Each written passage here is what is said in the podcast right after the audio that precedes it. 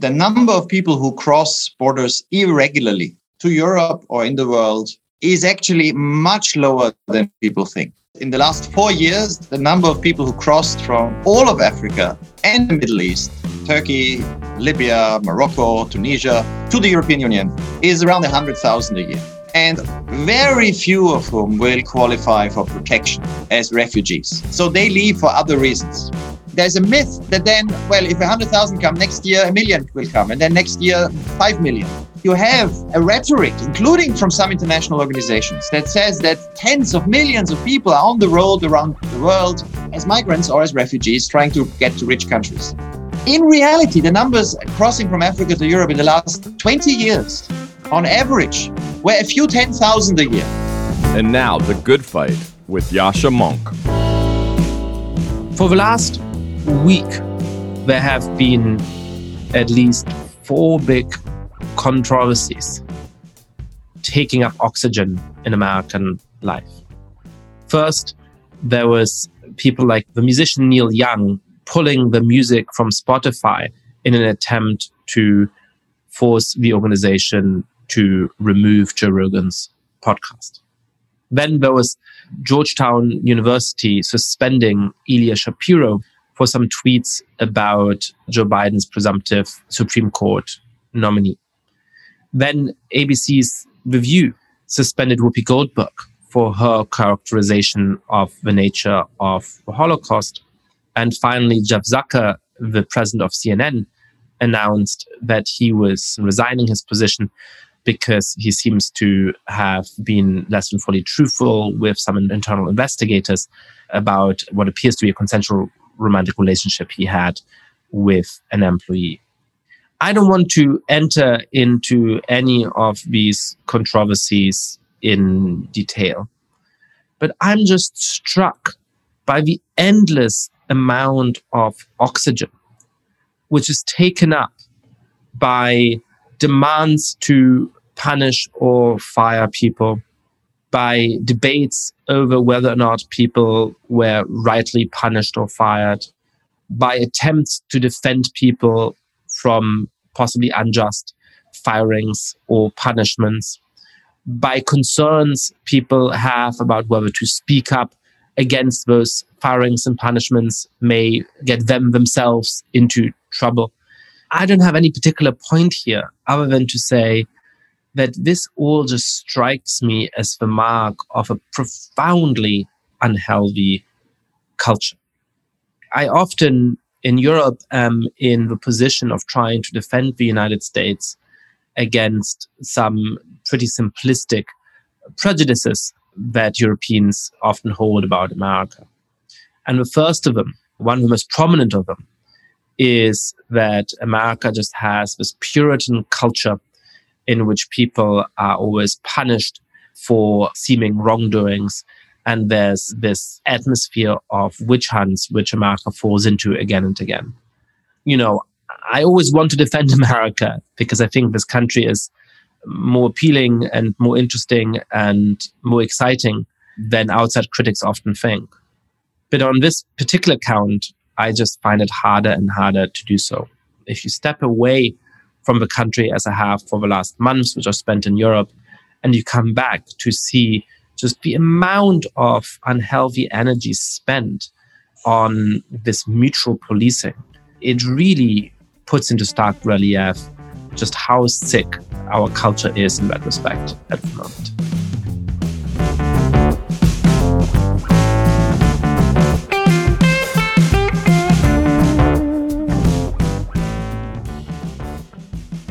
My guest today is Gerald Knaus. Gerald is the founder and the chairman of a European Stability Initiative. And there's something that I find really fascinating about Gerald, which is that many people who work in think tanks come up with smart ideas, smart analyses, but on the most difficult, on the most naughty issues facing the world, they are rarely able to have a real impact.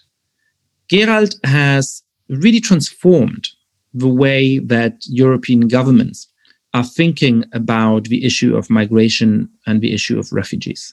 And he is now helping to shape the European response to the crisis of the rule of law occasioned by the rise of populists in countries like Poland. So we talked about the nature of a refugee system around the world, why it is at a crisis point at the moment, how we can have humane solutions to the question of migration. We also talked about what democratic countries and bodies like the European Union can do to stop democratic backsliding in countries like Poland. And for we sometimes went into the weeds with some of those things.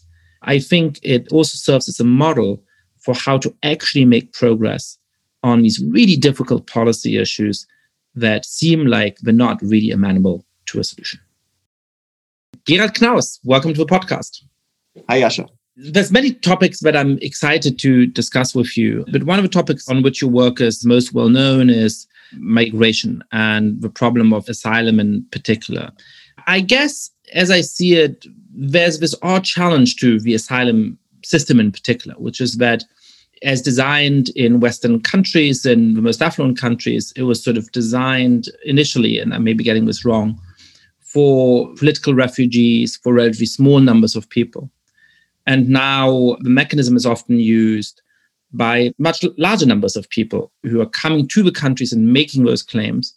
And they're often in a humanitarian desperate situation, but they also often create political situations which are quite dangerous in those countries because accepting those humanitarian claims often leads to the rise of populists and extremists within them. So, you know, how do you see the nature and the problem of migration, in particular of refugees at this moment, sort of to help us understand it in a historical perspective, what the stakes of this moment are? Yes, well, let me start with this conception that the origin of the system we have today, which is really down to, I think, one key word in the Refugee Convention non refoulement, which means no pushbacks, which comes out of the experiences really of both the pre Second World War situation and the situation during the Second World War and the immediate post war crisis of what states are allowed to do at their borders when desperate people are trying to flee a desperate situation. And I wrote a book last year where I start for that reason with the Swiss border to the Third Reich. Because the real background to the non-refoulement principle was the experience of Switzerland sending back at least 25,000 German Jews to the Third Reich. And the policy of Switzerland at that time, which was one of the few remaining democracies, it was a democratic government that decided this. They had a chief of the foreigner police who was in his office until, in fact, the, the 50s. He remained long after the war, but he was there during the Second World War. Their policy was we don't want irregular arrivals of refugees. In fact, they didn't recognize Jews, prisoners of Nazi Germany, Soviet citizens. They didn't recognize them as refugees. So their policy was to push them back. And this is very interesting for two reasons. First, they succeeded. So at the end of the war, there were just above 2,000 German or German Austrian Jews in, in Switzerland. They succeeded with very limited technical means. So this theory that people, if they're just desperate enough, if there's enough pressure, you know, we hear this now, climate change, wars, demography, people who are desperate will always cross borders. Well, you can't be more desperate than a Viennese Jew in 1939 or a Berlin Jew in 1940. And yet Switzerland closed its borders with brutality. And after the Second World War, the question then became, well, is this going to be the policy that continues? And when diplomats met in Geneva in 1951 and drew up the Refugee Convention, they actually explicitly said if you are persecuted, if you have a justified fear of persecution because of your race, religion, political conviction, and a, a range of other reasons, you cannot be pushed back. That was the core idea. And it wasn't supposed to be discretionary. It wasn't as it was during the Second World War in Switzerland. They didn't send back French soldiers who deserted. They were not sent back but they sent back Soviet forced laborers or German Jews. But you couldn't do that. It was objectively determined by whether you faced a justified fear of persecution. Hmm. That is a radical idea. So this was embraced in 1951, but it doesn't answer most questions we have today because, of course, you need to get to the border first. I mean, you need to get into Switzerland.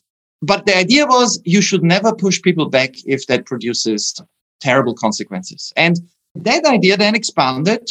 Initially, it was just for Europe, and then um, it was expanded to the rest of the world. And now, it, this non-refoulement principle is no longer just in the Refugee Convention. I mean, the Convention Against Torture, that is universally accepted by almost every country in the world, has the same principle even stronger. You can't push people into countries where they face inhuman treatment or torture.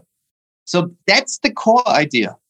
But of course, the key question is at the moment, most borders in the world, like the Swiss borders then, are policed with brutality. People can't cross borders. And pushbacks are on the verge of becoming not only accepted in much of the world, but even in Europe and America. So there is a refugee convention which rightly holds that when people are in danger of their lives because they're persecuted and they reach a country where it would be safe, they shouldn't be allowed to be sent back. One of the limitations on that is that obviously if you reach that country from another country that is safe, if you are from Haiti and you're really in danger in Haiti, but you reach the United States via Canada, then in principle it should be allowed for the United States to say, well, you should go back to Canada. The third element, I think, to get to something like what the United States faces at its southern border and what Europe faces at its various perimeters is that a lot of people who have very understandable and genuine and heartfelt reasons to want to leave their countries start to use the machinery of asylum even though they don't technically qualify. And they, of course, say, hey, wouldn't it be wonderful to be in a country where I can live a more self determined more affluent and more decent life? But often there are people who don't fall under the technical definition of what would entitle them to asylum under the Geneva Convention. But obviously, when there's large numbers of people who fall into that category, that then overwhelms the asylum system and it makes it very difficult to determine who has a rightful entitlement to, use the Geneva Convention who, who doesn't. So tell us a little bit about that element and how that created something like the situation in Europe in 2015, how that plays into something like what we're seeing at the southern border of the United States today. Let me start with a few surprising facts, which most people who follow this debate don't know. The number of people who cross borders irregularly to Europe or in the world is actually much lower than people think. In the last four years, the number of people who crossed from all of Africa and the Middle East, Turkey, Libya, Morocco, Tunisia, to the European Union is around 100,000 a year. And of those, if you look at what the nationalities are or have been in the last four years, I mean, this year, for example, the biggest group have been Tunisians, people from Bangladesh, people from North Africa, Morocco, Algeria, Egypt. Very few of whom will qualify for protection as refugees. So they leave for other reasons. The challenge then is that all democracies, and we've seen it in Australia, but it's also true in Europe, there is strong pressure not to allow this loss of control. There is a sense that if people arrive in larger numbers, that there's a myth that then, well, if 100,000 come next year, a million will come, and then next year, 5 million. You have a rhetoric, including from some international organizations, that says that tens of millions of people are on the road around the world as migrants or as refugees trying to get to rich countries. In reality, the numbers crossing from Africa to Europe in the last 20 years, on average, were a few 10,000 a year. And the Syrian refugee crisis was a complete and utter exception. You had 12 months in which a million people crossed from Turkey to Greece. It was 40,000 the year before these 12 months, and it was 30,000 the year after, and it was a million in these 12 months. And that exception had to do with the fact that the biggest refugee crisis in the world, which was Syria, generating millions of refugees, the biggest crisis of refugees since the early 70s in the world, was next to Europe. So Turkey, which kept its borders to Syria open for many years, so any Syrian could enter Turkey legally, Turkey became the country with most refugees in the world. Lebanon, the country with most refugees per capita in the world. And so, of those who reached Turkey, a minority then for 12 months went on to Europe. Most remained in Turkey. But this is completely exceptional. And the reality is, if you look today at Syria or if you look today at Afghanistan, where there's a massive famine, there are a lot of people who have fear of persecution, a lot of people who have reasons to flee. They can't get out. So the official numbers by UNHCR this year, the whole of 2021, less than 100,000 people as refugees left Afghanistan. The neighboring countries closed their borders. Today, the borders around Syria are closed. So most irregular migration, it's actually relatively small. And the American Mexican border is an exception.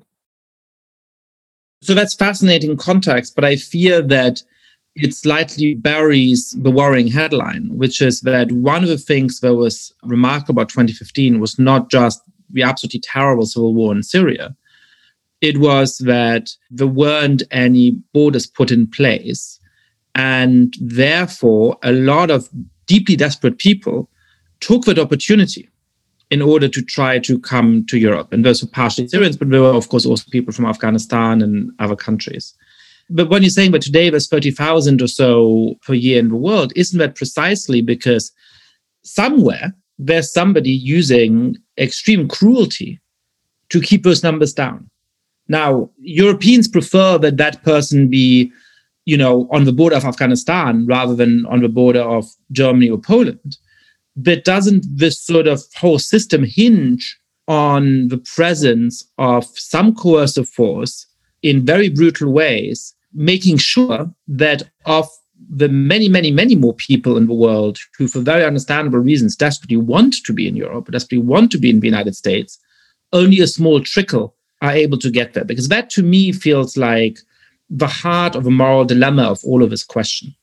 That if you don't have some brutal enforcement of borders somewhere between the very affluent countries Western Europe or North America and the much less affluent countries of the Middle East and Africa and so on, then you get huge surges of people. And as we saw in 2016 and beyond, that can have very immediate and very scary political effects.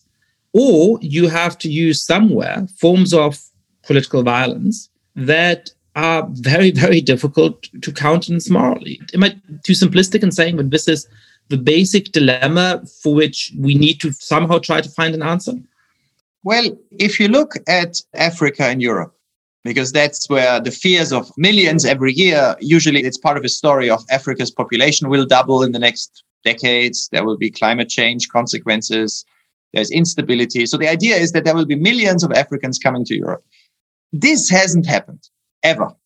And it hasn't happened not just because of Europe, it's just going through the Sahara into Libya, which I've had many meetings with people who've done that from the Gambia or Nigeria or Senegal, is hell. Getting on boats from Mauritania or Senegal or Morocco to try to reach the Spanish Canary Islands, and you're in a small fishing boat for days, weeks even, it's hell.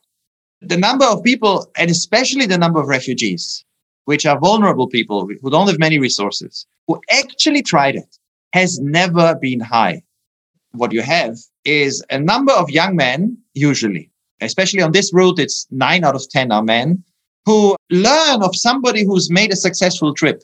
So, for example, the small country, the Gambia, which has only 2 million people, it was one of the top five countries of reaching Italy in those years because people learned that it was possible and then others tried. And so they took enormous risks. They crossed the Sahara, which was terrible, deadly, lots of people killed.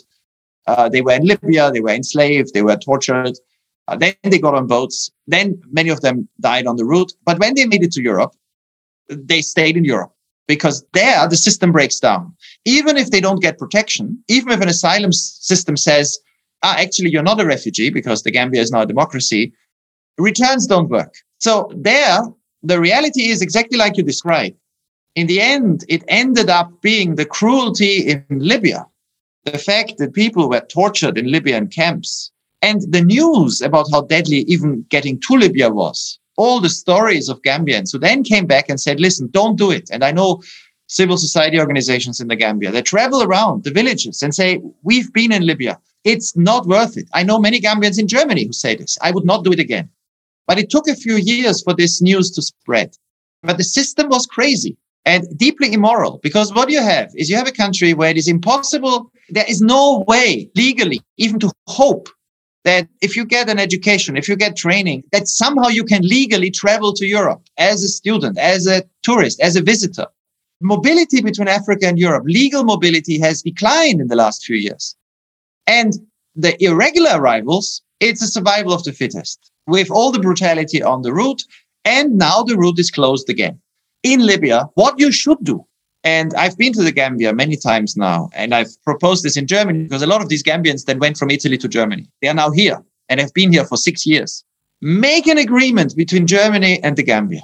Say that those who are now here, you will not deport them. It's not going to work. The Gambia wouldn't accept them. It's deeply unpopular. But also from now on, anybody who comes and reaches Germany and who is not a refugee, which is 95%, the Gambia agrees to take them back immediately. So if they are not refugees, you take them back immediately. The goal should be you discourage further irregular migration. But in return, Germany offers some legal routes. You know, it increases scholarships. It offers schemes where if you get a qualification, it makes it easier for relatives to get a visa. That kind of policy to discourage irregular arrivals, but to allow some legal mobility is both humane and in line with the Refugee Convention. And that is, I think, what democracies should work on. It requires diplomacy, but I think can get majority support because it promises control. The traffic light coalition in Germany, in its coalition treaty, and I talked to all the negotiators in the weeks they drew it up. They had a very good policy. Goals. They say we want to reduce irregular migration. We want less people to come like this. We want to do it, however, without pushbacks, without breaking refugee law, and without causing suffering and deaths. So we need cooperation with countries of origin or countries of transit. And that's, in fact, exactly the way forward here to have humane control. What is the solution for the situation at the southern border of the United States, which is slightly different, right? I mean, the standard talking point from, broadly speaking, the left and the Democratic Party seems to be we will improve socioeconomic conditions in Central America. We will make sure that people in El Salvador and Guatemala and other countries have more opportunities where they are and therefore they won't want to come to the United States. But it seems to me that for a lot of the reasons that you've outlined, that is illusory. I'm completely in favor of the United States doing what it can to help those desperately poor countries on the periphery of a country to develop. I think that is, insofar as feasible, a wonderful thing. But simply the gap between what the standard of living is in Central American countries and what it is in the United States, the difficulty involved in solving the problems of corruption and organized crime in those countries from a distance are just so big. And from what I understand from research, the sort of way in which actually when people become more affluent, they have more resources and they're more likely to attempt irregular migration are such that that does not seem like a very realistic solution. So if we are hoping for a solution in the next five or 10 years, not in the next 50 or 100, would you recommend to the Biden's administration? What do you recommend to the American government more broadly? to do in order to solve its problem of how to treat migrants humanely while managing migration flows? Well, what we see at the moment in America is a very good example that good intentions don't translate into good policy. In the last fiscal year, you had many more people being pushed back by the US authorities into Mexico than you had in the last year of Trump.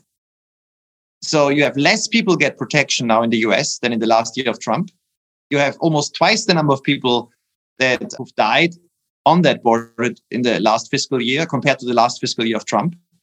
So you have at the moment a policy by an administration that says, and I believe it wants to have a humane policy, but didn't think it through, where more people are being pushed back, more people try to arrive, more people die. Then under Trump, who very openly said, I want to get rid of the right to asylum, right? So having the right intention is not linked to a more humane policy. And you have the political consequences that this is politically an explosive topic everywhere. And I see it from afar. I'm not an expert on the US system, but the, the opinion polls I'm reading is that most Americans think, and they have reason to think, that this policy at the moment is failing. It's not a good policy. More pushbacks, more arrivals, more deaths.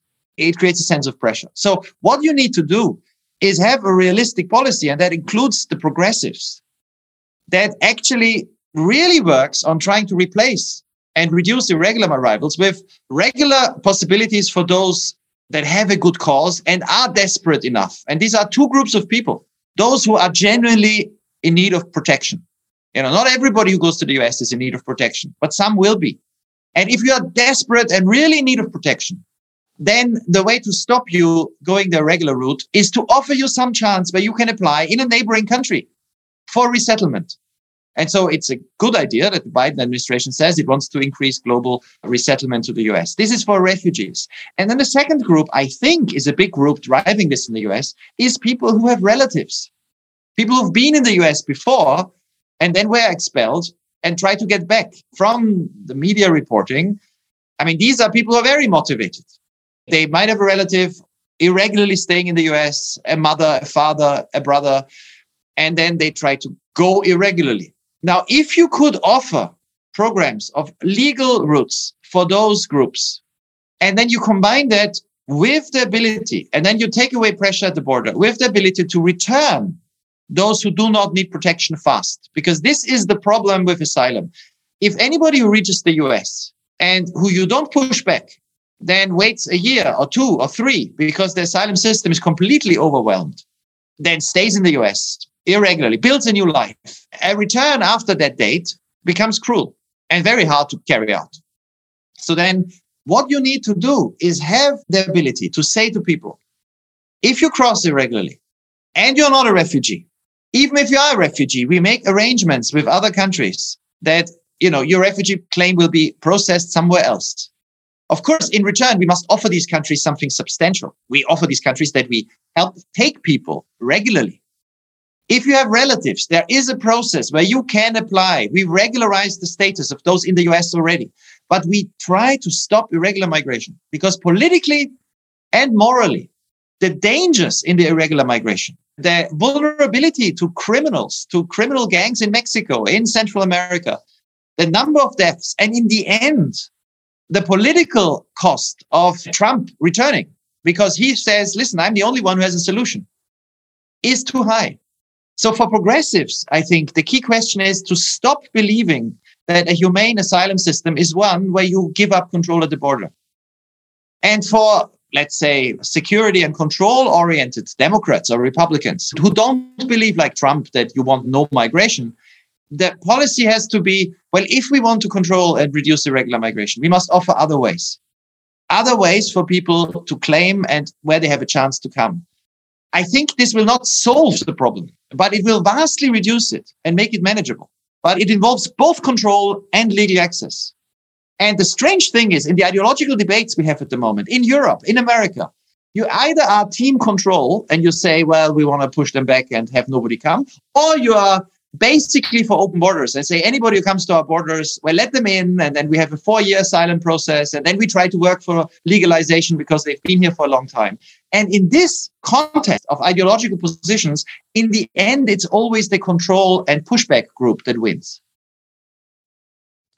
I wonder whether in this particular case, it's not actually that there's half of a population that want one thing and half of a population that want the other thing, but that most people want a combination of things that's impossible. Which to say, it seems to me when you look at the history of this in the United States, that, you know, the Obama administration, Hillary Clinton as a candidate, were very sympathetic to immigrants and asylum seekers and that created a huge opening for Donald Trump, which helps to explain his 2016 election. Then the Donald Trump administration has a sort of proudly cruel policy towards asylum seekers in particular and towards immigrants. And that actually leads to significant backlash against Trump. The political opinions on migration were more welcoming of migration under Trump than there have been at any other point in recent memory in the United States. So when Biden comes in with a policy that again is much more sort of intent on being humane and so on, and not only does it fail to be more humane in the ways that you've outlined, but it's also deeply politically unpopular again. And you can go through the same zigzag in Germany, where there was a huge backlash against Angela Merkel because she was not sufficiently sympathetic to asylum seekers. And then she keeps the borders open in 2015, 2016, and then there's a huge backlash against that. And you can see it with Theresa May's government, which is quite popular at the beginning because it takes a very hard line on immigrants, but then it has to do with a big domestic crisis because of its treatment of the so called Gurkhas. And so I think what's going on here is that people want a limit on migration without any kind of state cruelty. And nobody has yet figured out how to do that, except, I suppose, the proposal you put forward. So, do you think if governments adopted what you're talking about, and we've talked about this in the context of Europe, and we've talked about that in the context of the United States. Would that be enough to get out of this zigzag political dynamic where people keep changing their minds? And whenever half of it is being done, they think, well, what about the other half? I think you describe it well. It is two souls in most people's breast. You know, I met people who worked with refugees in Sweden, the country that gave most protection per capita in the last decade in the world through asylum, 230,000 people in a few years. And those are people who work with refugees, but they also said we need some control. So, you know, they don't want to be cruel, but they want to have some control. And if you don't answer both, in the end, it's going to be the Trumps that set the policy. Let me be concrete. I give you two examples. In the central Mediterranean, and this is what this German government has said and written it wants to do in its coalition treaty. But the difficulty will be doing it. I'm aware of the difficulty. But they said we need to find partners. If Germany, France, and Italy negotiate with a country in North Africa and say, listen, are you prepared from a cut-off date to take a limited number of people that we rescue? So the goal is we rescue people, we don't let anyone drown. We actually in- increase the rescue effort, which has been reduced. But we don't return people to Libya because Libya is a cruel place. And legally, Europeans can't return people to Libya, and we don't support the Libyans doing it for us, which is just cynical. But we want to stop people coming in this way. We offer a country like Tunisia something that we offer to Ukraine. The European Union offered to Ukraine visa free travel for its citizens. Ukrainians can travel to Europe without a visa. Imagine this for the Mexicans. The US, I think, is far away from doing this, but Europe offered this to Moldova, Georgia, the Balkans, Ukraine, and it worked. Why is it working? Because the Ukrainians had to fulfill a lot of conditions. They are taking back any Ukrainian who has no right to stay. Uh, they are taking back others who cross from Ukraine to Europe. But in return for cooperation, Ukrainians can travel visa free. It's working. So we offer this to Tunisia, the first country in Africa, visa free travel to the European Union in return for after cutoff date, taking back the people that we rescue. The number of people who would then be taken back to Tunisia would rapidly fall because people wouldn't try. You don't pay, you don't risk your life in Libya if you are then returned within a very short period. You actually solve the problem you talk about. And the same, of course, was what my colleagues and I proposed to Turkey in 2015. It led to the EU Turkey statement. The idea is that Turkey agrees with the European Union that from a cut-off date, it takes people back, not by pushback. They can apply for asylum, but those that are found to be safe in Turkey are returned. The flow immediately collapsed. The number of deaths in the Aegean fell from 1,100 to 80 in 12 months. And in return, the European Union offered to Turkey resettlement of refugees in a larger number, support for the refugees in Turkey, financially the biggest aid in the history of the EU, six billion for the three million, three and a half million refugees in Turkey for four years, plus the promise of visa-free travel for Turks, which in the end, because of the military coup attempt in Turkey, collapsed. But this was a fair offer. And this actually was an offer that Turks offered to Europe on the 18th of March 2016. The Turks took our paper which were translated into Turkish. I went to Ankara. I talked to Turkish ambassadors, negotiators, and they returned to Germany and to the EU, to the Dutch presidency of the European Union, and said, here is what we propose to you. And the Germans and Dutch said, brilliant. So this is what we need to achieve with Morocco, with Tunisia, with other countries where we have legal migration, more resettlement, more support, and less people dying in the Mediterranean that's very compelling. Let's go a little bit beyond the topic of migration. One of the other big crises in Europe at the moment is around the rule of law in Poland. And you've been working very closely on this. So, first of all, for an international audience, but maybe much less aware of what's happening there, what is the nature of a danger to the rule of law in Poland? And why has that led to a kind of standoff with the European Union? Well, I can refer those who listen to you probably have read it to your book about deconsolidation of democracy. Because what we have in Poland is really an extraordinary story. This was a success story of a democratic transition. You know, after communism, you had free elections, you had many elections, many changes in government, you had independent and proud courts, constitutional tribunal, a constitutional court, Supreme Court, an administrative court, you had civil society, you had media, I mean, this looked like a very robust democracy. And then in 2015, a political party came to power after an election campaign that was relatively modest. They didn't announce a radical agenda. But once they gained power, they actually set out in an incredibly smart, politically smart and brutal way to capture the key institutions. For example, in the Constitutional Court, they just paralyzed it. They imposed judges. The Constitutional Court in Poland has 15 judges. They imposed three that they were not legally allowed to impose. And then when the court didn't accept it, they said, well, from now on, we don't publish your decisions in the official gazette. So for one year, they just shut down the court within a few weeks of being in power. And then they played another trick to put a loyalist in the position of president of that court. And since then, the Constitutional Court has become a mouthpiece for the government. Whatever they want to do, the court always says it's constitutional. And then they set out to fire a huge number of judges, to create a system where the Minister of Justice in the country is also in control of all the prosecutors. He can fire the presidents of every court in the country, which in turn means he can have pressure on every judge. And he can have a system where he can discipline every judge in the country for their decisions. So an extraordinary concentration of powers in the hand of a minister of justice. Everything that happens in a courtroom in Poland, this man can control. It's like in Venezuela or in Russia or today in Turkey. You never had such a system in a European Union member state.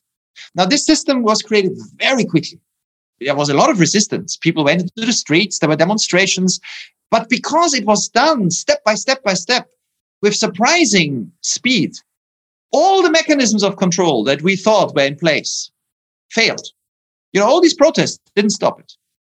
So now it's reached a point where it's come down to a real high noon, a showdown, because the only mechanism that had some effect was because Poland is a member of the European Union, the European Court of Justice, the highest court in the EU, which stepped in and said, for the European Union to work, it requires that Polish courts are free because your judgments in Poland are recognized by German courts, French courts automatically.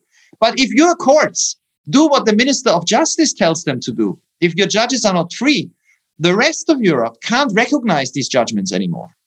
And then the European legal structure, which is based on voluntarily accepting each other's rules and judgments, you agree on them first, but then it's applied by national courts, collapses. So the European judges said, this cannot be possible in a member state. And now this fight has reached the moment of truth because now the European Commission or the European institutions must decide if they put a massive fine on Poland, legally, they can ask for a fine of 5 billion a year, which is what we recommend. To say, if you don't implement this judgment within two months, you have to pay 5 billion to the European Union, 1% of your GDP a year, which is what the European Union does with companies when they break competition law you know, a certain percentage of their turnover, you have to pay. It needs to deter. And in Poland, then the question is where most polls, actually in opinion polls, are pro European Union, and a slight majority even thinks the European Union is too weak on the rule of law. Will this then stop the Minister of Justice? Will this be a great success for the rule of law imposed by European Court? Or will it turn into a great failure where the European legal structure collapses? And it's literally these weeks that this battle is coming to a head and it will be of huge significance for the future of this unique construction of member states jointly making laws and recognizing each other's judgments, that is Europe, whether this will work out well. So I guess I have two sources of slight skepticism about how likely it is that the European Court of Justice is likely to be able to deter Poland. The first is that we had a theory as political scientists that uh, not just countries like Poland would be consolidated democracies and that there would be safe and democratic systems, but also that membership in the European Union would, through all kinds of mechanisms, lock in the democratic institutions, that it would be impossible for a member state of the European Union to backslide in that manner. And so far, it has seemed to be the case that at each juncture, other member states of the European Union have not had the political will to impose any significant consequences on backsliding democracies, which include Poland, but also Hungary and arguably a few other Central European states. And so I guess the first question is sort of how likely is it that these very steep consequences will be applied? Does that just depend on the will of the European Court of Justice, or does it also need the cooperation of the European Commission and other European institutions? And then the second question is look, ideally, the ECJ imposes this steep punishment. The Minister of Justice backtracks and a kind of red line has been enforced. What happens if Poland simply ignores the ruling of the ECJ? Is that the beginning of the end of Poland's membership in the European Union, or is that simply likely to result in a demonstration of power by Poland, which is to say, we can be a member of the EU, we can ignore this ruling, we cannot pay you 1% in GDP, even though you say we have to, and there's nothing the EU can do? Let me go to the first question because that's the key.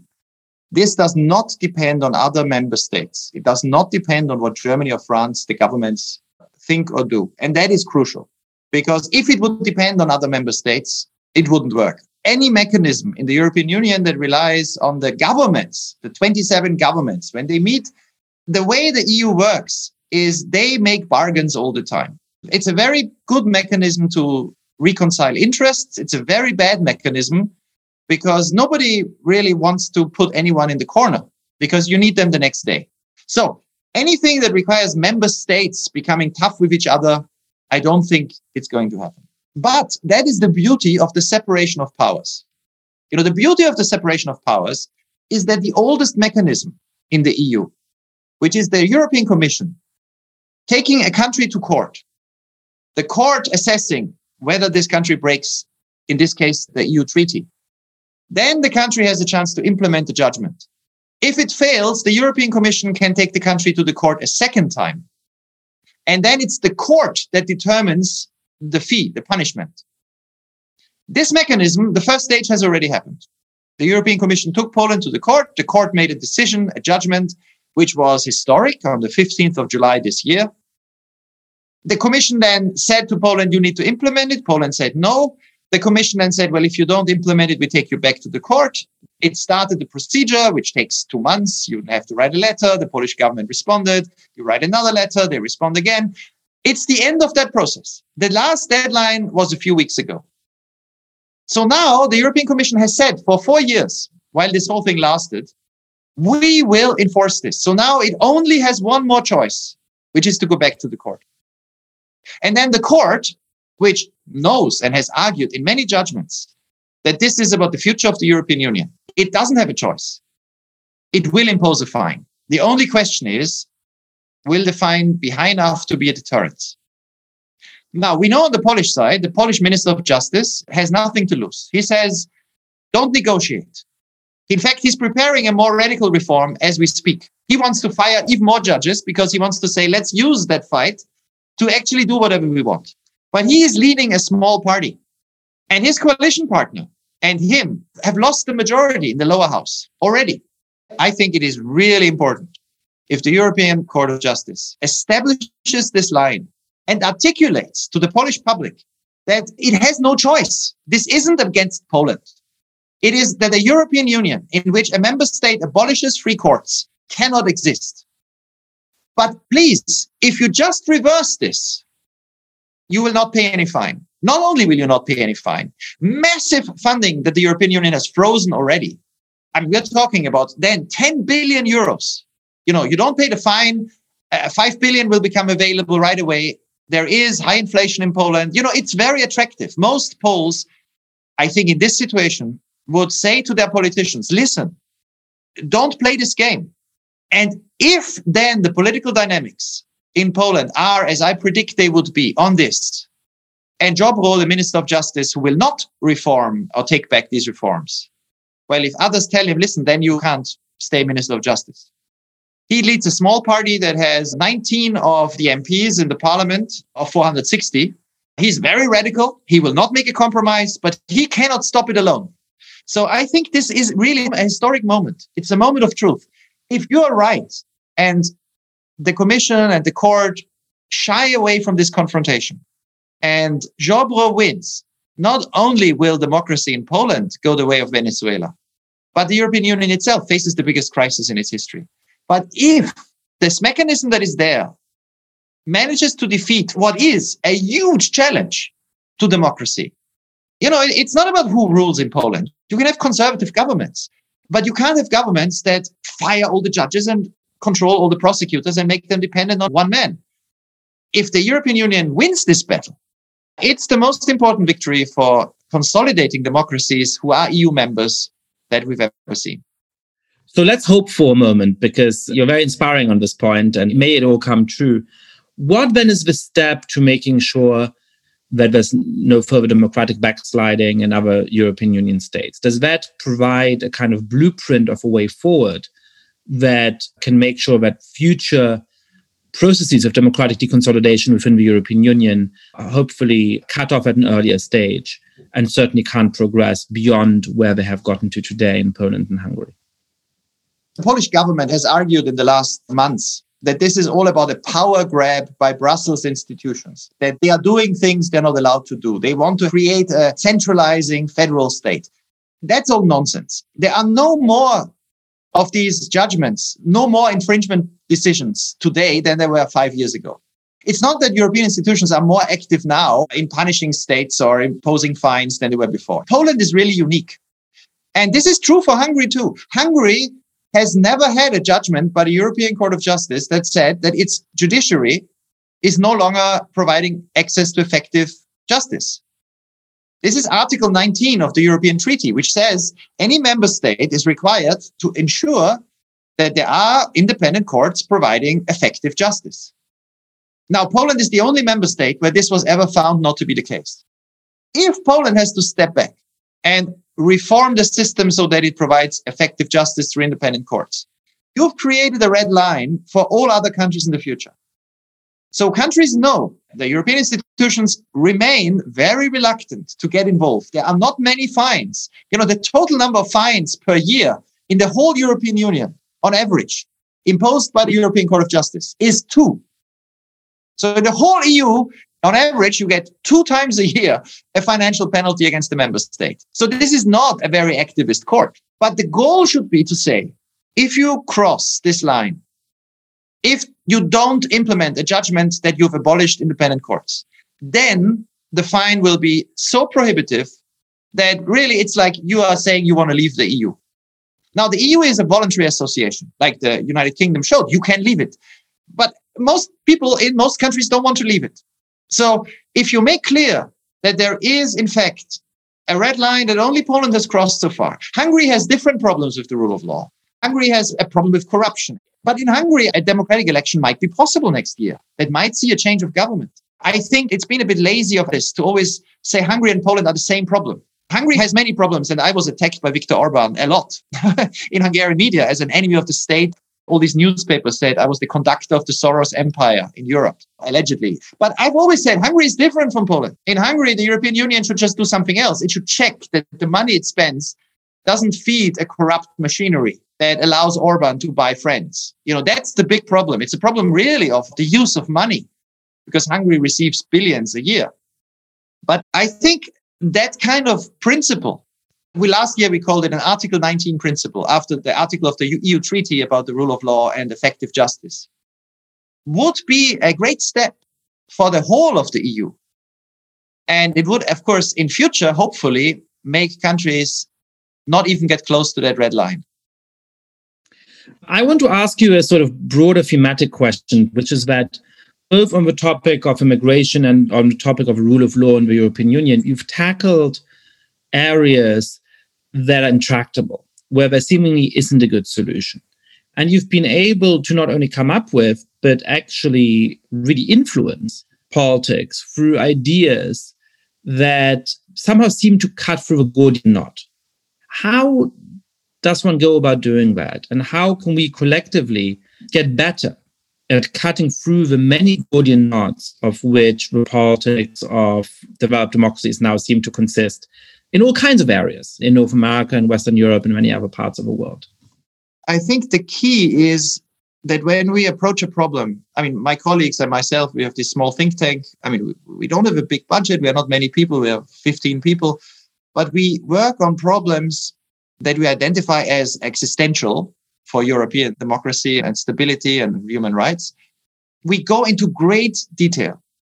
So on Poland, we've now written a lot of very detailed analysis. And of course, we go to Poland a lot. We go to all the policymakers in Europe. We understand what they think. We see their constraints. And we then try to find, which I think is what these populists have been doing, effectively. We try to find the point to concentrate on where the decisive instruments exist to do something.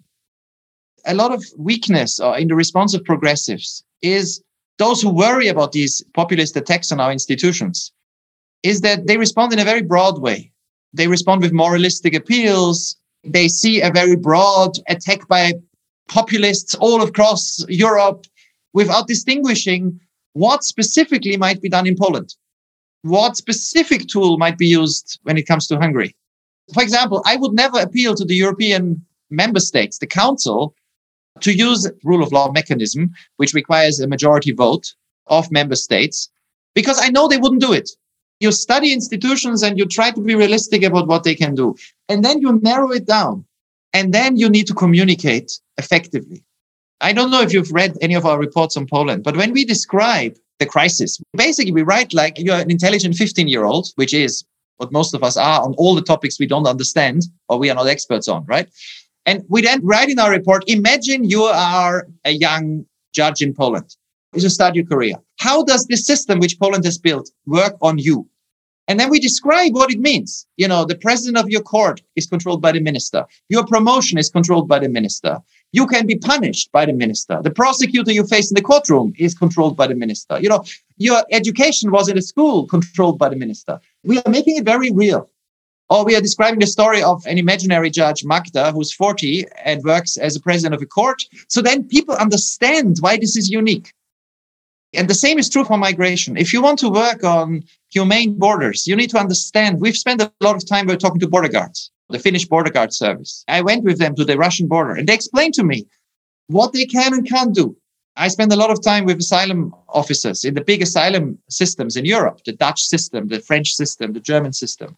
I was invited by the French Minister of Interior a few weeks ago to give a presentation of our ideas to all his prefects, you know, hundreds of French officials in the Ministry of Interior when you speak to them, I can't just go there and say, what you do is bad. I must think, what are the problems they are trying to solve and show them that what we propose works for them. And I think this means you cannot work on a lot of issues. You can't make many general proposals. you need to focus on solving one problem at a time. And then you know it will take years if you're lucky. But the result is that at the end, the people that you convince, conversation after conversation, who have the power and the legitimacy to act. They then realize when they've tried out everything else and it doesn't work that perhaps this is the thing to do. Well, and sometimes you're lucky, even as a small institution. Gerald Knaus, thank you so much for coming on the podcast. I thank you. All the best.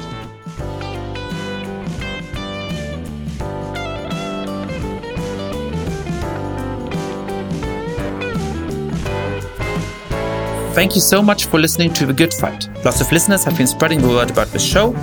If you too have been enjoying the podcast, please be like, rate the show on iTunes, tell your friends all about it, share it on Facebook or Twitter. And finally, please mail suggestions for great guests or comments about the show to goodfightpod at gmail.com. That's goodfightpod at gmail.com. This recording carries a Creative Commons 4.0 international license. Thanks to Silent Partner for their song Chess Pieces.